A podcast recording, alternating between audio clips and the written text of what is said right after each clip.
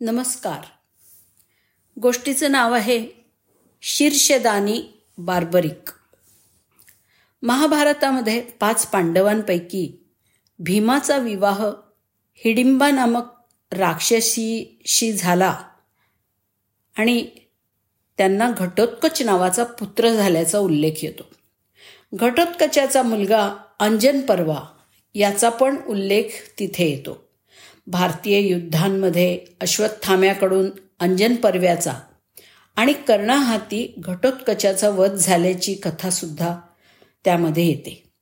त्याच घटोत्कचाच्या अजून एका पुत्राची कथा स्कंदपुराणामध्ये दिलेली आहे. श्रीकृष्णांनी प्रागज्योतिषपुराचा राजा नरकासूर आणि त्याचा सेनापती मायावी मूर यांचा संहार केला. या मूर दैत्याला मौरवी नावाची एक कन्या होती. तिने जो पुरुष मला पराभूत करेल त्याच्याशीच मी विवाह करीन असा निर्धार केलेला होता.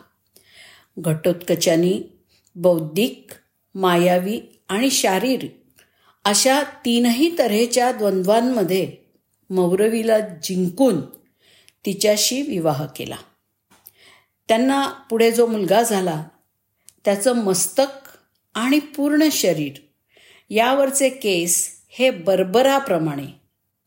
यातील बर्बराचा अर्थ आहे भारंगी आणि हिंगुळ. भारंगीच्या तुऱ्याप्रमाणे ताठ आणि हिंगुळासारखे लाल भडक असल्यामुळं त्याचं बर्बरिक असं नामकरण झालं. बर्बर या शब्दाचे अनेक अर्थ आहेत. शबर पुलिंद किरात यासारखीच एक म्लेंच जात आहे बर्बर असा उल्लेख पण पुराणामध्ये सापडतो. पुढे घटोत्कच पुत्र बर्बरिकाने श्रीकृष्णाच्या सल्ल्यानुसार महिसागर संगमावरील गुप्तक्षेत्री देवी चंडिकेला प्रसन्न करून घेण्यासाठी कठोर तपाचरण केलं. याच काळामध्ये तिथे तंत्रमार्गाने साधना करणाऱ्या विजय नामक मुनींना बर्बरिकांनी गुरु मानलं आणि त्यांनाही पुष्कळ सहाय्य केलं. साधनेमध्ये विघ्न आणणाऱ्या महाजिव्हा राक्षसी तसेच रेपलेंद्र पलाशी इत्यादी राक्षसांचा पण त्यांनी बिमोड केला. बर्बरिकाची तप आणि निष्ठा यामुळे विजयमुनी आणि देवी चंडिका त्याच्यावरती प्रसन्न झाले. देवीनी त्याला वरदान म्हणून तीन अमोघ बाण दिले. या बाणांचं वैशिष्ट्य असं होतं की यातला पहिला बाण सोडून ज्यांचा वेध घ्यायचा आहे असे लक्ष संख्येने कितीही असले तरी ते चिन्हांकित केले जात असत. दुसऱ्या बाणाद्वारे ते बांधले जात आणि तिसऱ्या बाणाद्वारे ते पूर्णपणे नष्ट होत असत.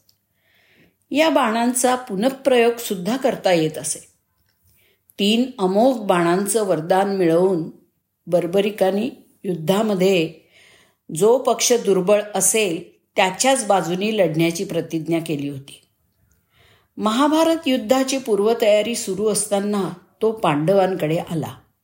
श्रीकृष्णासमवेत सर्व पांडवांना आपल्या अमोघ बाणांच्या सामर्थ्याचा पडताळा दाखवण्यासाठी तिथे त्यांनी एका मोठ्या डेरेदार वृक्षाची सगळी पानं बाणाद्वारे दग्ध करायला सुरुवात केली. हे होत असताना श्रीकृष्णांनी सहेतुक त्या वृक्षाचं एक पान तोडून आपल्या तळपायाखाली दडवून ठेवलं.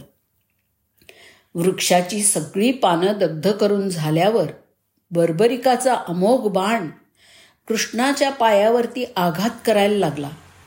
मात्र त्या बाणाने कृष्णाला अथवा त्याच्या पायालगतच्या पानाला कोणतीही इजा झाली नाही. देवीनी दिलेल्या वरदानाचा मान राखण्यासाठी कृष्णाने स्वतःच्या दिव्य अमर्त्य शरीरातील केवळ तळपायाचा भाग या बाणाच्या आघातामुळे मर्त्य होऊ दिला. म्हणजे आधी कृष्णाच्या शरीरावरती कोणत्याही प्रकारच्या शस्त्रास्त्रांच्या आघाताने जखमही होत नसे. ती आता तळपायावरती होऊ शकेल असं श्रीकृष्णाने स्वेच्छेनेच स्वीकारलं.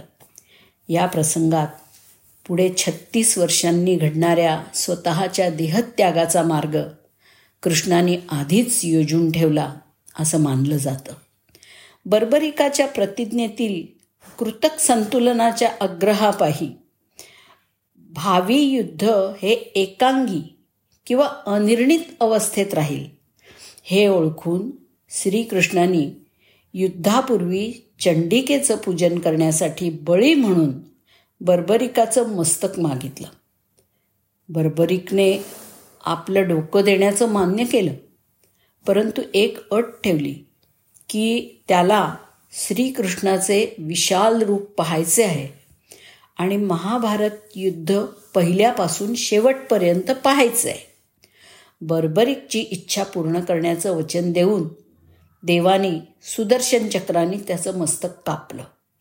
त्यावरती अमृत सिंचन करवून त्याला पुनरुज्जीवित केलं आणि कुरुक्षेत्राच्या जवळच्या एका पर्वत शिखरावरती त्याच्या मस्तकाची स्थापना महाभारत युद्धाचा साक्षीदार म्हणून केली. तिथून बर्बरिकाच्या डोक्याने संपूर्ण युद्ध पाहिलं.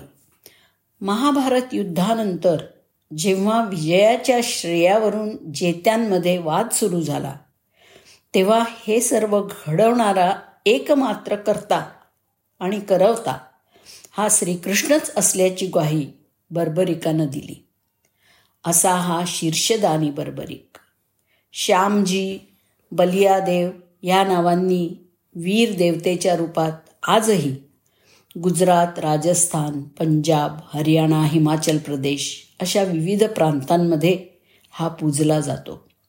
नेपाळमध्ये किरात राजा यालांबर अथवा आकाश भैरव म्हणून त्याची आराधना केली जाते.